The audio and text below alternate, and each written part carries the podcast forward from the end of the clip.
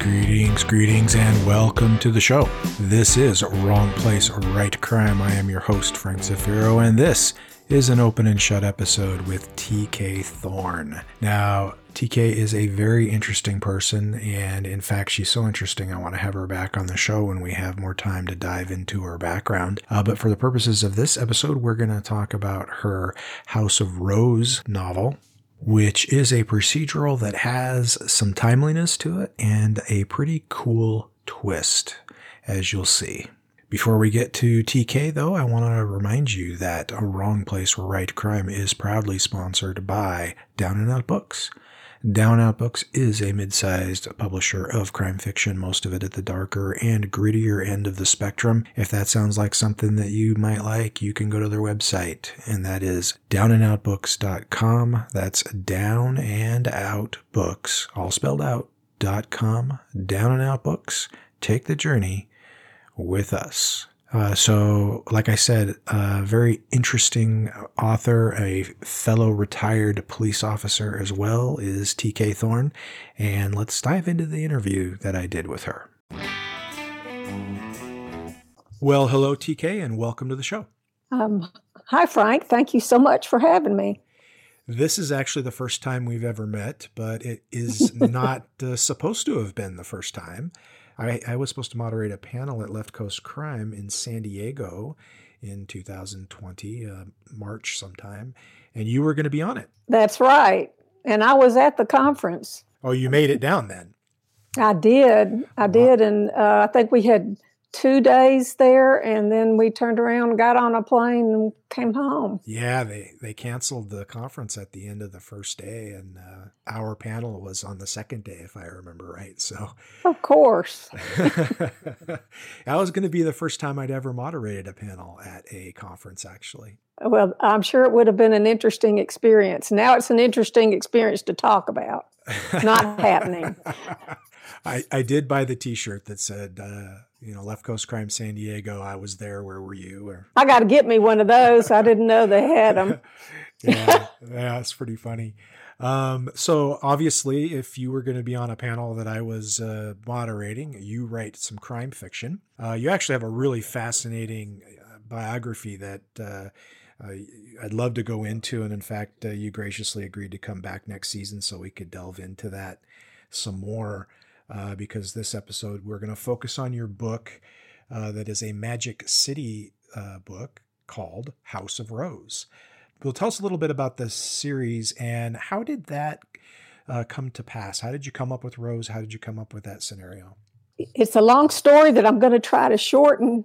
Um, I, I retired as a police captain from the Birmingham Police Department. And the last thing I wanted to write about was crime um, because it was, felt more like work than escape. Busman's and, holiday. Yeah, exactly, exactly.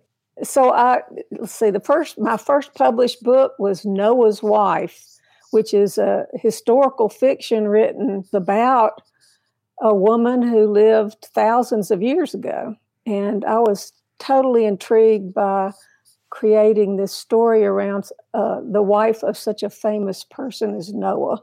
And then I wrote Angels at the Gate, which uh, is about Lot's wife, and a few thousand years into the uh, forward. So, uh, you know, I really didn't plan to write those as a as a or House Angels anyway as a sequel, but I was getting in the car with a coworker, and he was he's a he was a kind of a snarky guy, and he looked at me and said, "Noah's wife, huh?" And I had been floating pretty high because Noah's wife had won uh, Foreword Review's Book of the Year for historical fiction. So for my first book coming out, that was a pretty big deal. And uh, when he said that, I was felt like somebody just kind of deflated my balloon. And Everybody's I said, yeah. yeah. And I said, yeah, I know his wife. And he just, he said, what's next? Lot's wife? And that. well, actually. yeah. Well, actually, I, my first reaction was no way. uh, that's going to entail writing about Sodom and Gomorrah, and what the heck am I going to do with a couple of angels I know is in that story? Anyway, I decided absolutely not. I was not going to write that book, but it kept bugging me, and uh, eventually I caved in and and wrote it, and it too won a national award. So. Uh, the next book I wrote was completely different and it accidentally came upon me also when I was at a, I guess you call it wasn't it was a a I never can figure out the right word because celebration is not right. It was a bringing together of all of the people who had been involved in the 16th Street church bombing case in Birmingham, Alabama in, uh, in 1963. And people were starting to pass away that had been alive during that time and they wanted to make bring everybody together so they brought the investigators and the prosecutors and the family uh, and i was listening to the stories by one of the prosecutor one of excuse me one of the investigators and i was sitting in a large auditorium at the very top row and i couldn't really see the person but i could tell he was kind of a short guy and his voice sounded a little familiar. And eventually it hit me who he was, that he was somebody I had known in the police department. So I went up to him afterwards and I said, Ben, I had no idea you had done this. And he said, That's because the police department kept it a secret uh, for a couple of years. And I told everybody I was on a, a federal task force for auto theft. but he was really doing the opening this secret investigation on the church bombing case. And I said, you know, I've never heard all the de- those details about what happened behind the scenes over the 40 year history of this investigation. And I, I said, somebody needs to write a book. and those are sort of the f- words that came out of my mouth, and I had no intention of being that one. But a few years later, I was. And that book, writing that book, is what kind of reawakened uh, the memories and and I had to kind of put my police hat on in order to do the interviews with these law enforcement uh, people. And for people who may not have the history of, of what you're talking about, Don, you're talking about the church bombing that claimed the lives of four young uh, black girls, correct? Correct. Yes. And, and this was a pretty major event in terms of race relations and civil rights. Uh, this tragedy had a lot of uh, of impact, and and so it was also a very controversial event, which really kind of ties in nicely to the book that you wrote, The House of Rose. I'd love for you to elaborate on that. well, I had I haven't read the entire book uh, yet, but you know, today uh, in in the oh, okay race relations, yeah, yeah, we, we, have race relations and particularly police uh, community relations, regardless of what what which community, which part of the community or the community as a whole that we're talking about. And in your opening chapter of House of Rose, there's a discussion about a questionable shooting. In fact, there's a police officer uh, on the news that's been convicted of manslaughter for an officer involved shooting and then your main character, who's a little bit of a doubter of the officer's actions, uh, is plunged into a very similar situation, and it kind of goes from there. And so, I mean, do you see the parallel between the two, or did you when you were writing, or did did you retrospectively see that the two had some comparisons? Oh, I certainly did, and in my mind, it was one of the one of the things that I wanted to accomplish is to show uh, what it was like from the position of a police officer. You know, what, what are the feelings and and how could something like that have happened? Of course, I dip into a little fantasy about that uh, to explain how that happens, and it, you know, slide out of reality a little bit. But you, but but in doing so, I still presented that moment when a decision has to be made and how difficult it is and how difficult it is to live with the consequences, no matter what the reasons were. And I did hope to show that with Rose. Yeah, I think that's something that a lot of people who haven't been engaged in um, emergency responses that are life and death, whether it's medical or law enforcement or, or even a military situation, people who haven't been faced with that don't necessarily realize that you can make the right decision for the right reason and the result can still be wrong or feel wrong and there's still considerable emotional fallout for everybody involved. Um, some some things are truly a no-win situation. Exactly. It was for rose and uh, you have to you know it's something you have to live with mm-hmm. at the beginning of the book you you have rose and her her training officer She's uh, at the very end of her training cycle and about to be released to go out on her own.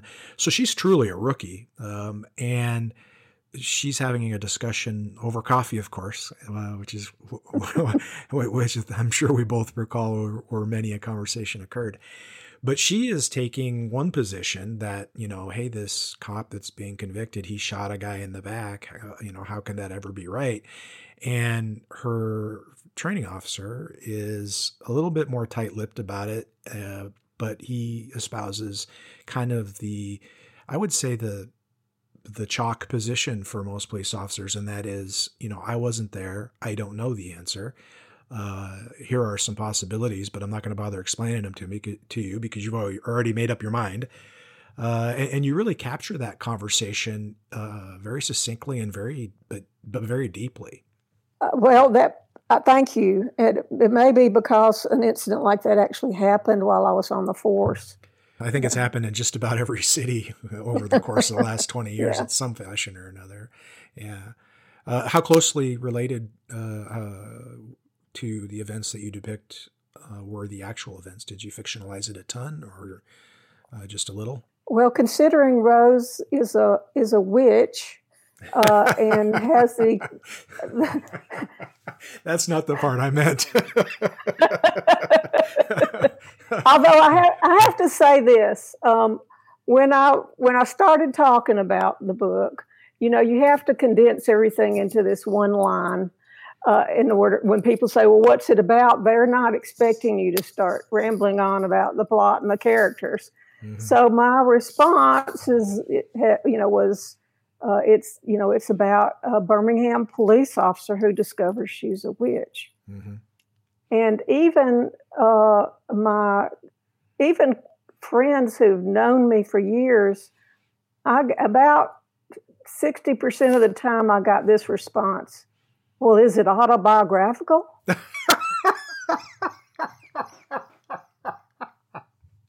oh, that's some funny stuff right there. I know. And at first I would just, you know, look at them. And eventually I said, okay, I got to, I, I have to come up with something. And so I would say, absolutely, 100%. Let them wonder. Uh, and don't don't make me mad because now I'm a double threat. If you make me mad, exactly. I, I will exactly. hex you and then I will put you in one of my books and kill you. So you'll get get it twice. So but and that's what I found interesting about this is that the first several chapters read like a, a hard edged procedural um, in, in, which you know a young officer gets involved in a difficult situation and makes a decision, and then there's the fallout that surrounds that, and and then you kind of do a, a, hard left turn into the supernatural with this uh, uh, business of her being a witch. Right. Well, this this is how I uh, made it interesting to myself because, like I said, a, a police procedural is not entertainment to me. It's just memories. Uh, but put a little magic in it, and I was hooked. And I, I, you know, it wasn't just arbitrary magic. I was very uh, intentional about making this part of the history of Birmingham. So, for those of you who don't know, Birmingham, Alabama was a, uh, a, a, city that was conceived in late in 1870, and it and it happened because people discovered all three of the ores that are needed to make steel in the close proximity, which makes the city unique in the world. And so it, it became a, a little boom town overnight because of that. And the railroads crossed there, and it was nicknamed the Magic City because it grew so fast. So you, you didn't come up with that. It's uh, part of the history of the city. Itself. Yes, that that is the nickname for Birmingham, the Magic hmm. City. And the uh, the houses uh, are, and this is this is in an arc of that covers three books. The houses are based on uh, ancient families who moved here from England and Europe, but they they each get their powers from one of the ores that make up those three elements needed to make steel in Birmingham. So this was the perfect place for all three of them to live. There's one house of women who are the witches and two houses of warlocks where the power only descends through the male lines. And so the books are House of Rose, which uh, is based on coal. Uh, coal is, I'm sure you know from your science, coal is actually living plants that that were on Earth billions of years ago and were condensed by the deep pressures of the earth into coal and oil and, and they they contain the energy of the sun just like plants do in a very condensed form. And that's why we use it for energy or used it for so long. And then the other house is house of stone for the limestone and house of iron for the iron ore. So for people who are thinking about hey i might pick this up uh, on a scale of you know absolute urban fantasy at one end uh, and hard boiled police procedural at the other end. You know, where in that spectrum does this series fall? Is it closer to the urban fantasy end of the spectrum or more towards the police procedural or just spec dab in the middle? Yes. so you slide all around the spectrum while you're. Uh, I do. It's all. It's it's technically considered urban fantasy, the first novel. However, in in the second and third novels, I use more of a police procedural solving a murder type of format, but it still has those fantasy elements in it that ties it all together. And you know, I, I grew up on science fiction and fantasy, and and there's a lot of urban fantasy out there. So um, I, I'm wondering uh, in your world, in the world of uh, of Magic City, how powerful is the magic? Is it uh, you know like deified level, or is it hmm. a more grounded, uh, low fantasy type uh, magic, or how powerful? Yes, it is. Um, well, for for example, in House of Rose, uh, the the witches typically their power is is that of healing, and I I kind of mix this into sort of pseudo physics uh, and base everything on on like quantum theory and so forth, not to be taken literally, but the the descendants of the House of Rose are able to to connect with this coal and release its energy that it has inertly and use it in the same way that plants can use it. Um, not exactly the same way, but you know, plants are able to use the power of the sun. Uh, right, if we could use, if our solar energy could be captured in this to the degree of efficiency that a, a plant does, we would easily solve the energy problems of the Earth. And it does that through a, a quantum mechanics process. So I kind of fold that that in uh, Rose's great great aunt is a physics professor. So she's a scientist and she does all this explaining, which Rose, Rose finds very annoying. well, I, am trying to remember if it was L. Ron Hubbard or or or who said basically that you know any any scientific uh, uh, yes. uh, I, I, you know you know the quote i'm going for? i do know it. i do exactly. any any science any culture that ha- that comes into contact with advanced science is going to view that as there's no distinction between that and magic. Right. And we we hear that quote and we read that quote through the perspective and the lens of our own existence so we feel like we're looking down on less uh, you know less developed cultures. But the reality is is that uh, uh, we should apply that to ourselves as well. So it's fascinating to me to think that there are things that people would poo poo you know disregard that are regarded as magic and then they eventually are explained as being true through science which is kind of what which is what you're doing here. So that's that's kind of an interesting approach yes you've you've you've hit the nail on the head So you you've got the uh, House of Rose, and then you have two more books at least in this series coming out. We'll be talking about those uh, in more detail next year when you come back. But uh, when are those scheduled to come out, and and are they covering the other two houses? Yes, yes. The first, the second book in the trilogy is House of Stone, and the third book is House of Iron, and they both are supposed to come out in the summer and fall, late fall, respectively, of next year, to 2021. Uh, so, in the meantime, before those books come out, you have the current uh, first book in the series, House of Rose, available, and the other books that you mentioned, and those are all on your website, right? Absolutely. And that website is TK Thorn with an E com. Well, that's easy to remember. I found it easy enough. well, TK, I'm disappointed that we didn't get a chance to meet in person uh, down in San Diego, uh, but I'm glad I finally got to talk to you. And congratulations on a, a, a really cool concept and a, a great first book. Thank you so much, Frank, and it was really fun to talk to you.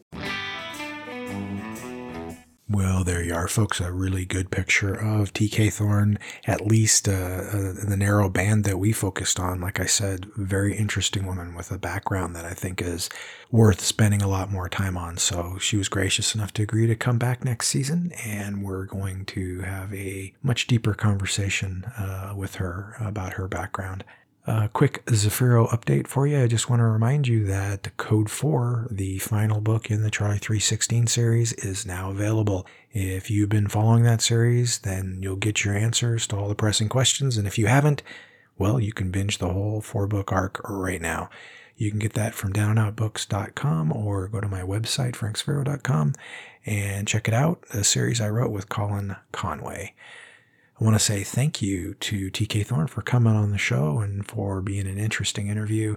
Likewise to Down and Out Books for being a great sponsor, and to you, the listener, for once again coming down the mystery lane with me uh, to find out about another writer. Uh, as always, I would ask you to, to, if the writer interests you at all, please uh, give his or her, in this case her, uh, books a try. Next episode, another former police officer, uh, Bruce Robert Coffin and uh, we'll talk about quite a bit since it is a future episode.